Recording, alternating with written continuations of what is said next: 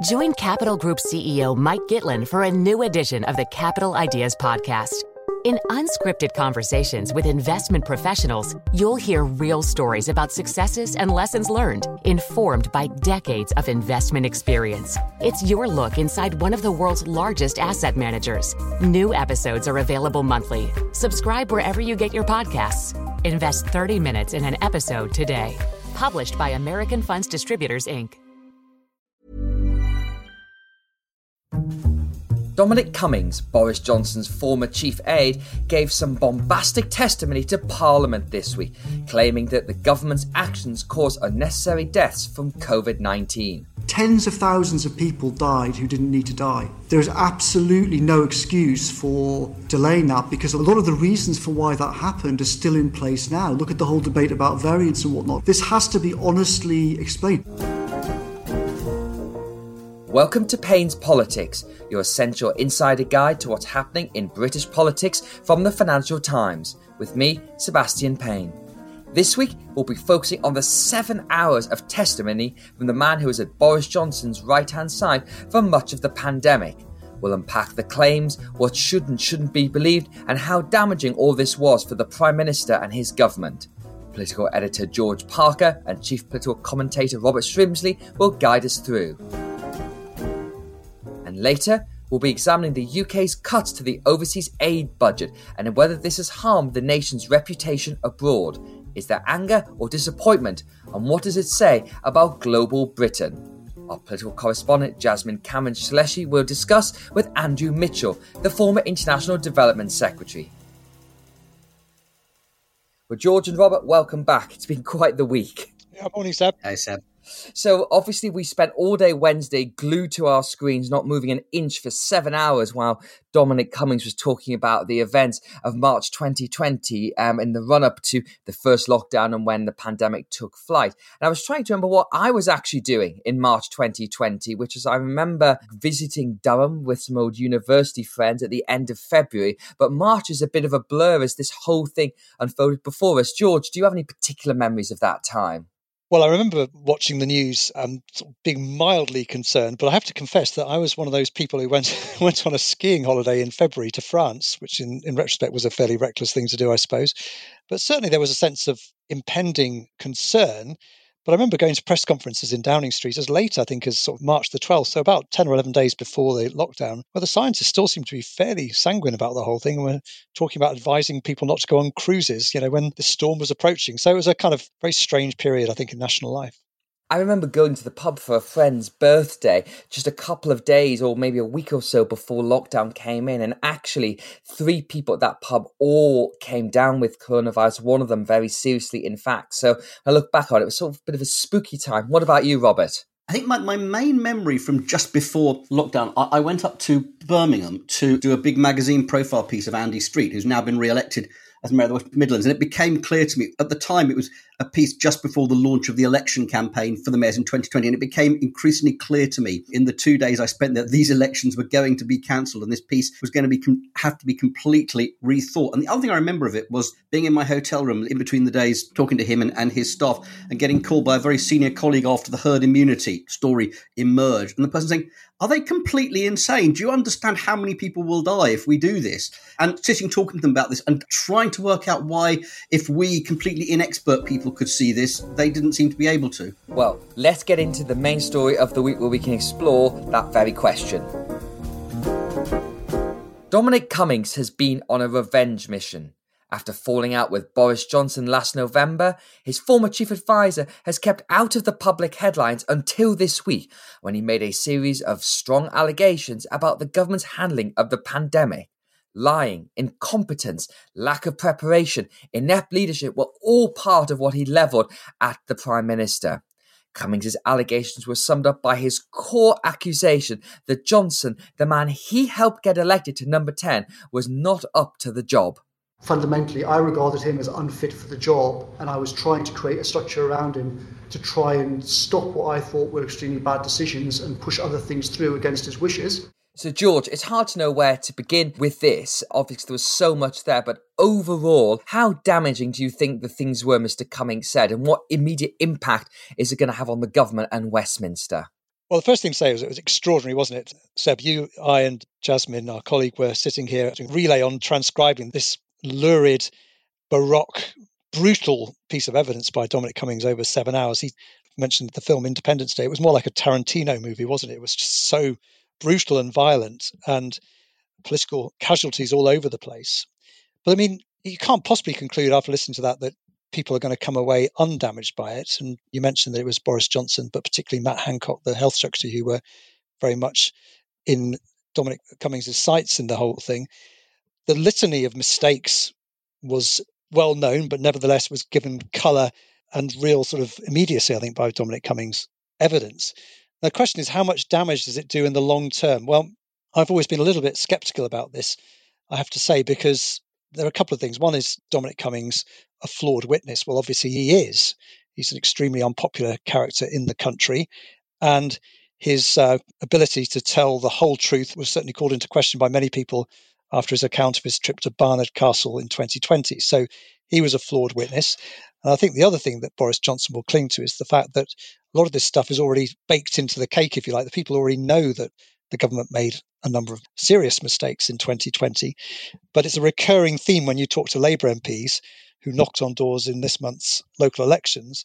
And the common refrain from people on the doorstep is, well, would you lot have done any better? And the third thing I say is that this is something that happened last year. The government will carry on saying a public inquiry will pour all over this in great detail. But I think the public have moved on from last year and they're hoping against hope that we'll soon get into a situation where lives will return to normal after this nightmare. And I suspect Boris Johnson will end up sustaining less long term damage than one might have thought immediately on uh, Wednesday afternoon. Robert, we're going to go into the actual allegations in one moment, but of course, one thing to remember about Mr. Cummings is that he's a man in some ways that has very little to lose because A, he's probably not going to work in government again, no matter how much he avoided criticising Rishi Sunak in a blatant attempt to curry favour with the Chancellor. Allies of Mr. Cummings say that he would like to see him in Downing Street instead. Also, his personal situation means he's not reliant on government for another job. So, in some ways, you could say, well, isn't he just telling the whole unvarnished truth? I think he's telling the truth as he saw it. George referenced Independence Day. There were moments during his testimony where I wondered if he saw himself rather as Keanu Reeves in the film Speed. I'm the only person who can stop it blowing up. Somebody needed to tap him on the shoulder and say, mate, actually, everyone else thinks you're Dennis Hopper. So I think he has a truth that he wants to tell, and I think he absolutely believes what he's saying. But one of the fundamental problems he has, and George sort of alluded to this, is that unlike a lot of things that become matters of public inquiries, we all lived this pandemic and we all understand roughly what happened. And although, as George says, there were lots of detail in what he said, there was no shock fact that changed everything we thought about how things work. And people, they're not looking for extra secrets to emerge. Now, let's begin with the criticisms about the Prime Minister, George, because obviously Dominic Cummings and Boris Johnson have worked together for a long time. They've known each other since the days of the Vote Leave campaign in the Brexit referendum. And of course, Dominic Cummings came into government in July 2019 and was a key part of the re election efforts when Boris Johnson returned with that thumping majority. And you have to say to yourself, why did he suddenly just decide at that moment he was not competent to be Prime Minister? Why didn't he realise it after four months of working within Downing Street?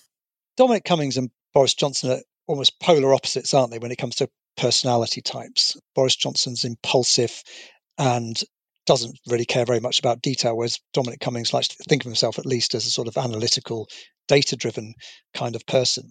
But I think Dominic Cummings always saw Boris Johnson as helpful in developing his project. So in the Leave campaign in 2016, you had a very powerful combination of Dominic Cummings and his use of data and very shrewd understanding of campaign tactics. But he would never have won that referendum had it not been for Boris Johnson's huge popular appeal and ability to communicate with people.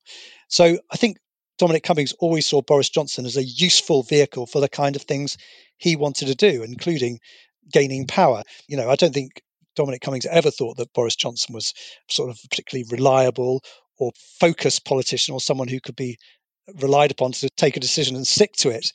But I think in the end, and this came through very clearly in the evidence that he gave on Wednesday, it became obvious that Dominic Cummings held Boris Johnson and his judgment in such contempt that he expected to be basically running the country himself. At one point, rather giveaway, he said that maybe the country needed a dictator. And to be honest, the person he had in mind there was himself, not Boris Johnson.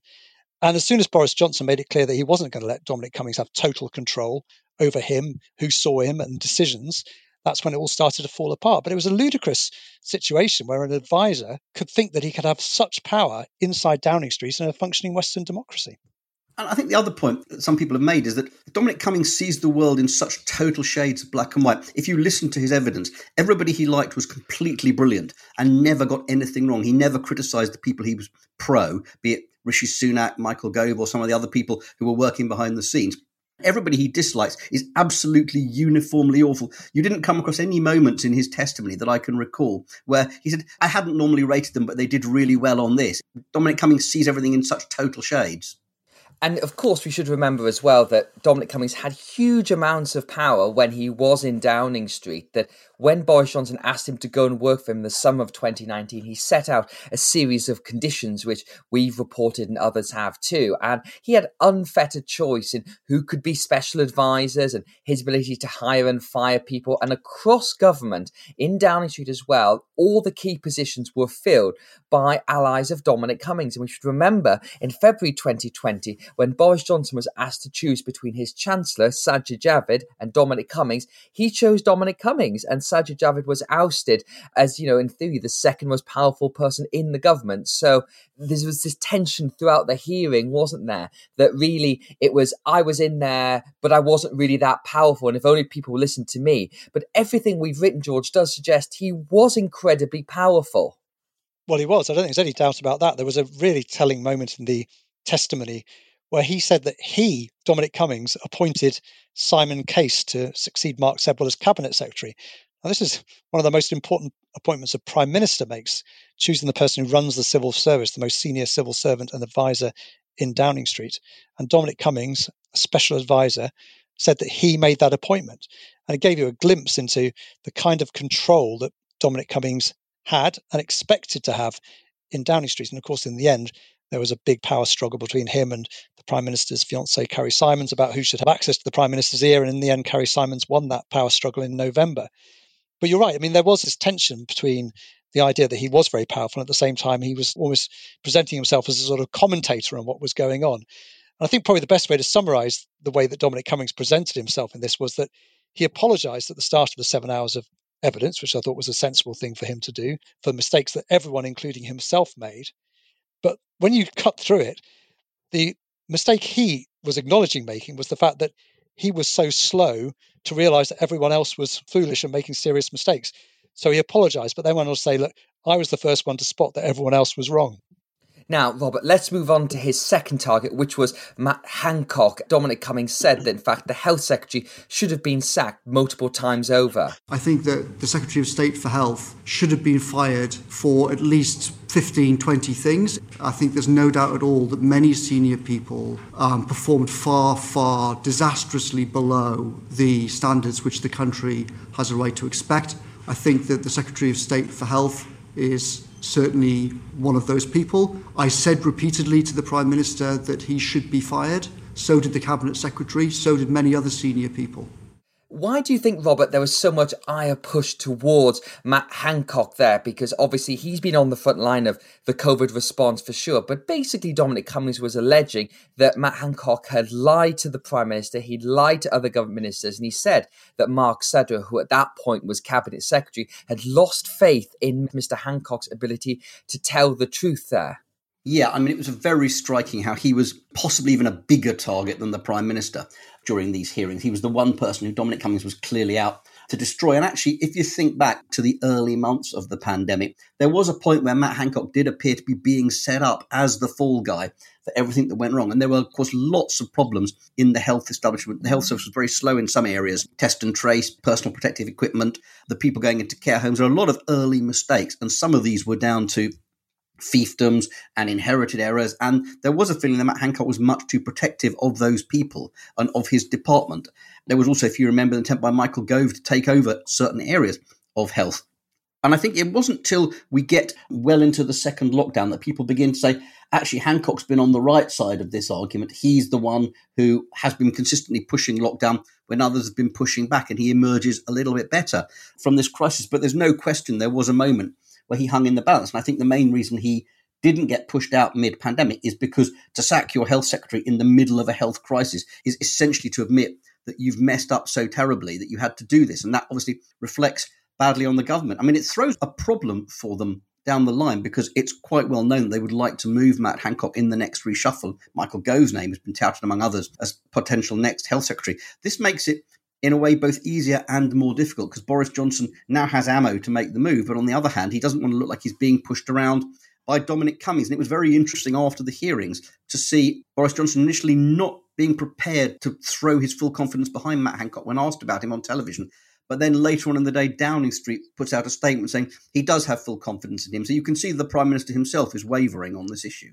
And I think, George, like the hardest accusation that Mr. Cummings put forward was to do with care homes, and this directly linked to the health secretary, because one of the disasters of the coronavirus pandemic was that thousands of elderly residents were put back into care homes without being tested for coronavirus, which saw the virus sweep through these institutions like wildfire and caused many thousands of unnecessary deaths. And obviously, this happened in Wales, it happened in Scotland, and it's happened in many other countries around the world. But what Cummings was alleging in this committee was that Matt Hancock had actually lied to ministers and said that people were being tested and they weren't. And that's probably the most incendiary thing he said. Yes, I mean, it's a damning criticism, really, of Matt Hancock. Matt Hancock admitted there were two problems. That on the face of it, the one explanation that they will fall back on in the ultimate public inquiry, as you said, so was that at the time they say they didn't realise that the disease could be transmitted asymptomatically. So people were being let out of hospital who didn't seem to be showing any symptoms but were carrying COVID. But the other problem was that they only had the capacity to do several thousand tests a day when they needed a far greater capacity. So we knew that this was a disaster. We know that 30,000 people probably died in England's care homes, excess deaths as a result of COVID in that terrible period from March through to middle or end of April 2020. The big question is did Matt Hancock pull the wool over everyone's eyes? Did he lie to people, which is Dominic Cummings' allegation, about the fact that people would be tested? Now, Hancock's explanation for that was he wanted to test everyone, and that's why he had to build up the testing capacity to do that. But he's contesting, or at least his recollection, as he put it, is that he said that he would test everyone when he had the capacity to do it. And that's the point of difference between the two.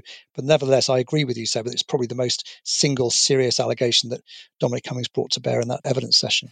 And when we've heard from Matt Hancock since then, he's obviously said we were trying to build up testing capacity, we were starting from a low base, but he hasn't quite fully come out and denied. And it's the same for Boris Johnson, too. Neither of them are actually engaging in the specifics of what Dominic Cummings said. But if we just look at the general picture, Robert, that he was painting of the government, it was one of just total chaos. It really is extraordinary when you look at how things were inside government. He gives very strikingly that Helen McNamara, who was the second most senior official within the cabinet office, walked into number 10 just days before lockdown and said, I've been told for years there is a plan, there is no plan. I think we're absolutely effed up and this country is heading for an absolute disaster. So there was obviously problems with the Prime Minister and maybe with some of the judgments made. But there's also this deeper question of the British state not being prepared. Yeah, I think that's absolutely key. I think you had the disastrous collision of an unserious Prime Minister and a dysfunctional state when it came to this crisis. All the planning, as we now know, was for a flu based pandemic, and that's not the pandemic we got. And that made an enormous difference to the way they were thinking for all that now seems clear about the right way to act, the scientific advice in the early weeks was nuanced. It wasn't precise at all. They were second guessing the way the public might respond to a lockdown if it was forced in too early. So, one thing you have to say in Boris Johnson's defense in the very early days of this crisis is that he was not getting absolute definitive messages about what he needed to do before mid March. Now, one can certainly argue that a more on it prime minister might have been asking more probing questions, and he clearly wasn't. He was stubbornly refusing to take the virus seriously. I mean, there was the moment where he said, Well, maybe I should be injected with coronavirus myself live on television just to show how trivial it really is. So you had this collision of a dysfunctional state, a lack of readiness within the health service, preparing for the wrong thing, and a prime minister who wasn't prepared to take it seriously. And in the early months, that was disastrous.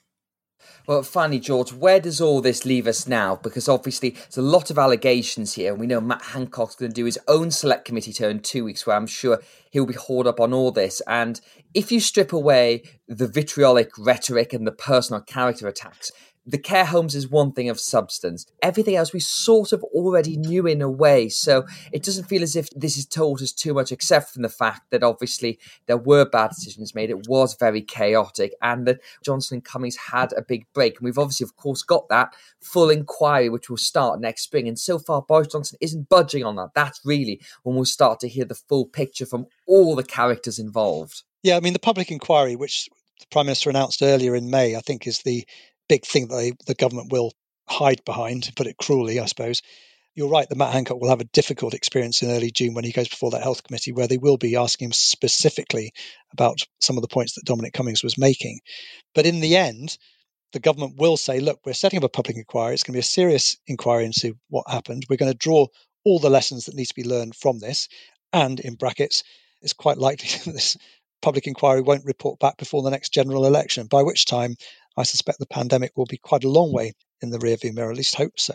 So I think that's probably where this is going to end up. I mean, it's going to be difficult. The ramifications of what Dominic Cummings said will last for a, a while to come. And I wouldn't be at all surprised if we continue to get a drip feed of other things in the media from Dominic Cummings over the weeks ahead. But in the end, I think the public want to move on from the events of 2020. And I suspect that's why the government thinks it can ride out this storm. And of course, the one thing they have above everything else, which is the vaccine program, which, as we've seen this week, is picking up pace away across the country. And I think when it all comes down to this, people will say, well, yes, mistakes were made, but ultimately, the ending of this saga, hopefully, is one where the UK was actually world beating if other things were. I'm sure we'll be coming back to this again. Robert, George, thank you very much.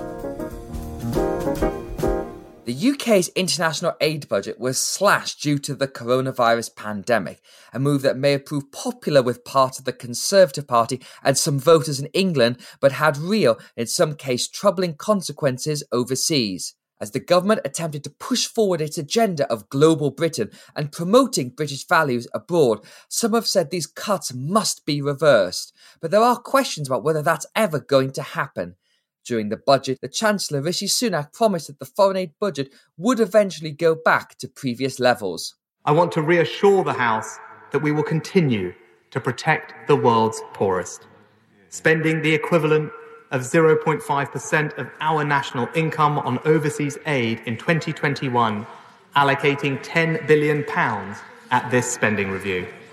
And our intention is to return to 0.7% when the fiscal situation allows. Jasmine, welcome back to the podcast. Now, you've been doing some investigating with our FT colleagues across the world about the impacts the UK's foreign aid cuts have had, particularly in Africa. What have you found? So, one of the main concerns is the scope of the cuts. So, you have these whole programs that are planned for two or three years, essentially given 90 days' notice that they won't be receiving any more government funding for the coming year. Or you have instances where charities and programs have been told that 60% or 90% of their funding will now be scrapped. And so, a lot of aid programs are planned months and years in advance because to have any sort of impact, these programs have to be long term. And so, a lot of these organizations have really been left in the lurch, having to make quite brutal decisions about what areas of development should be prioritized. And there is this real sense that the government has made these sweeping cuts without a proper assessment of their impact on the ground. Now, Andrew Mitchell, it's a delight to have you on the podcast as obviously former International Development Secretary. When these cuts were made, I recall this is exactly what you warned about might happen. What's been your sense of the impact they've had so far? Well, a very good example, of course, is the education promise, where the Queen said in the Queen's speech recently that the government was very committed to ensuring that girls around the poorest parts of the world got 12 years of quality education. But if you pull out one string from that promise and you say that one particular year won't get funded, of course, you do huge damage to the programme because a girl who misses out on year seven can't just start again the next year in year eight. Also, there's been an over 80% cut in Britain's contribution to the family planning and contraception programme. That hits directly at some of the poorest and most unstable parts of the world. And take Mali, for example, a country which is of great worry to the security people in Britain and in America. France has deployed troops there. We've deployed 200 troops there. But of course, we've also cut the regional aid and development programme, which provides opportunity and tries to build up governance and tries to attack conflict. And so the result of this is, with one hand, we're committing hard power, but with the other hand, we're taking away soft power, which emboldens the terrorist recruiter and makes their message one that gets a better reception. I think the girls' education example is very potent, Jasmine, because that's something that's a personal priority of Boris Johnson, Prime Minister, and the Foreign Secretary, Dominic Raab. But as you reported this week from Africa, you can see that there is a lot of stuff that's just been abandoned, people have left, which is actually going against the UK's wider foreign policy interests. I think there's a genuine sense that the short term savings that the government hopes to make, it doesn't really justify the potential long term impacts, um, especially in a continent such as Africa. So, for example, one of the organizations I spoke to was working in South Sudan, and they said that one of their programs, which was working to improve water and sanitations, had been suspended with immediate effect. Now, their argument was that sort of cut has a huge impact in a place like South Sudan, where parts of the region and um, the health system is quite fragile and quite reliant on funding from overseas organizations. They also said that particular program was working to combat disinformation surrounding vaccines, and they were worried about the impact of fighting the pandemic and boosting vaccine uptake with this program now cut. And so the government has outlined its seven key priorities, among which you have girls' education, you have global health security, tackling climate change, and at the same time is cutting these organizations that are trying to tackle these problems that the government insists that it is prioritizing. Now, Andrew, of course, the defenders of these cuts would say, look, we're in the middle of a pandemic. Something has to be cut from somewhere. And obviously, the UK still spends a lot more money than other countries do on international aid. And there is a sense the government might revert to it. Do you think it will? And what do you make of that argument about, well, you know, if you're going to have to cut something, this is the most obvious thing to do? Well, everyone knows that's not true. Why? Because we're talking here of 1% of the money the government quite rightly spent combating COVID last year. It's 1%, and you shouldn't balance the books on the backs of the poorest people in the world, and especially if you've made a solemn promise on the floor of the United Nations and Every single member of the House of Commons, without exception, was elected on a manifesto promising to maintain this spending. It's absolutely the wrong thing to do. It's morally wrong, but it's hugely not in Britain's interests either. It's done terrible damage to the reputation we've built up around the world, quite apart from the huge damage which it's having on the ground. And I think it's a shameful thing to do. And I think the government w- will have to bring it back at some point. And large numbers of Conservatives, too, who are very worried what it does to the Conservative Party's DNA by uh, showing you're not really interested in development and this sort of internationalism. Very large numbers uh, of us are waiting for the opportunity to oblige the government through a vote to think again. And at some point, I think we will get that opportunity. And the government will then be faced with the very real danger of losing on the floor of the House of Commons or seeing a massive rebellion from Conservative members of Parliament or promptly announcing, I hope, that they will bring it back. And the problem is that the Chancellor of the Exchequer has said that he'll bring it back when fiscal circumstances allow. But that's a statement which, you know, could go on forever. Indeed. And I think, Jasmine, there is an interesting sort of shift in conservative philosophy about this because if you think back to when Andrew was International Development Secretary, that was all part of the project when David Cameron was trying to modernize the party, bring it into the 21st century, and appeal to voters who are more in the centre ground, foreign aid, and the plight of the world who may be higher up their political radar, shall we say, than other parts. Whereas, of course, we've seen a big shift in the Conservative Party's voting base. It's gone a bit more populist in some of its stances. And one of the things that struck me when those cuts were made, they will say, well, the people in my constituency matter the most. It might be quite short sighted, but you can see why, in fact, there wasn't that much rebellion when they went through. I think naturally there are some within the party now who will always argue that the UK ought to be prioritising spending within the UK first, particularly within the context of a pandemic. But I think, as well as pushback from Conservative backbenchers, there's a huge risk that the UK's reputation will actually be really damaged by this. We've now left the European Union and we're trying to reassert ourselves on the international stage. We're hosting G7 next month, as well as COP26 climate talks in November. And so I think the UK is trying to get this message out that we're a reliable ally and we're an active player in international affairs all the while cutting overseas aid at a time when many of the poorest countries need it the most. And so I think there's a huge difference between the government's rhetoric and the reality of the cuts.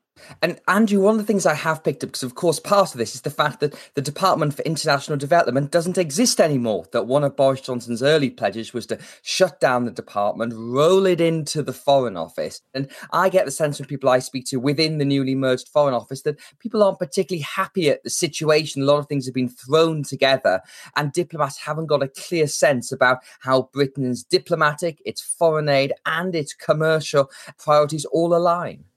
Well, the scrapping of the Department for International Development was a catastrophic error of judgment. And it wasn't just that it was a bunch of extremely bright and talented civil servants, often with very extensive experience around the world, that led to the huge respect in which it was held. It was also that it was a real sort of engine of attacking the egregious extents of poverty because it brought together the great thinking from British universities and also some of these brilliant British led charities which have such effect upon the ground. And all the expertise has walked out of the door because, of course, this was not a merger.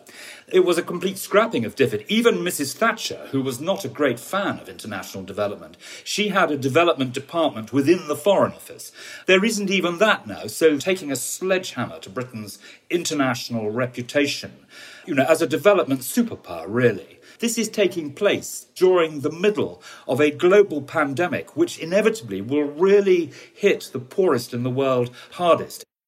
Well, finally, Jasmine, obviously, if you had someone from the government, they would say, well, of course, the world's poorest matters. Of course, global Britain matters. And we will focus on that. But ultimately, you've got to think things back at home. So I guess finally, do you think when, you know, we get past the worst, the economic effects, we're expecting a big boom in Britain's economy later this year, that Boris Johnson will try and raise that level back up again?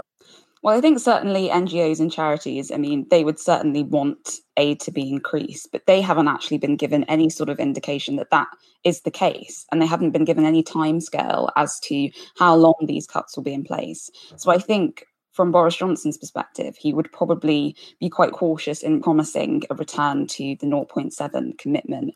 And I think he would probably want to at least certainly give it a couple of months to see how the country's recovery from the pandemic goes, to see what the general mood is within the Conservative Party about this. So I think he'll be very cautious in promising anything knowing there are now some portions of the Conservative Party who are more than happy for us to reduce our spending overseas. And finally, brief word, Andrew, what's your prediction? Well, I think that the government will be nervous of any vote in the House of Commons. So, to some extent, we need a bit of good fortune. My colleagues and I don't really want to do a show of force or have a backbench motion which doesn't have any binding effect. We're looking for an opportunity which, by amending a bill, would enable us to bring back and reassert the law of the land, which is what it is. It's a 2015 Development Act, which says that we're a generous country and we allocate 0.7% of our gross national income to help the poorest in the world. And why, as a rich country, particularly with the chairmanship of the G7 coming up in just a fortnight now, we appear to be leading from the back. Remember that we are the only country in the G7 that is cutting aid. All the others are increasing it or maintaining it. The French are going to reach the 0.7, and the Germans are going to spend more than 0.7 this year. Well, Jasmine, Andrew, this is a debate to keep watching, and thank you very much for joining us on the podcast. And that's it for this week's episode of Payne's Politics. If you like the podcast, then we'd recommend subscribing. You can find us through all the usual channels Apple Podcasts, Spotify, Google, and your smart speaker to receive episodes as soon as they're released. We also love positive ratings and nice reviews. Payne's Politics was presented by me, Sebastian Payne, and produced by Anna Dedder and Josh de. The sound engineer was Sean McGarity. Until next week, thanks for listening.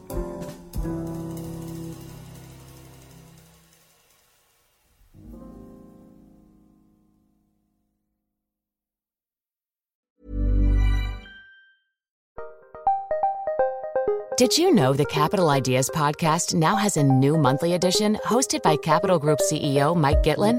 Through the words and experiences of investment professionals, you'll discover who was their best mentor, what's a mistake they made that changed their approach, and how do they find their next great idea. Subscribe wherever you get your podcasts. Published by American Funds Distributors, Inc. Even when we're on a budget, we still deserve nice things. Quince is a place to scoop up stunning high-end goods for 50 to 80% less than similar brands. They have buttery soft cashmere sweaters starting at $50, luxurious Italian leather bags, and so much more.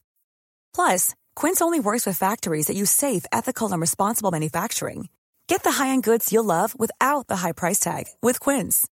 Go to quince.com/style for free shipping and 365-day returns.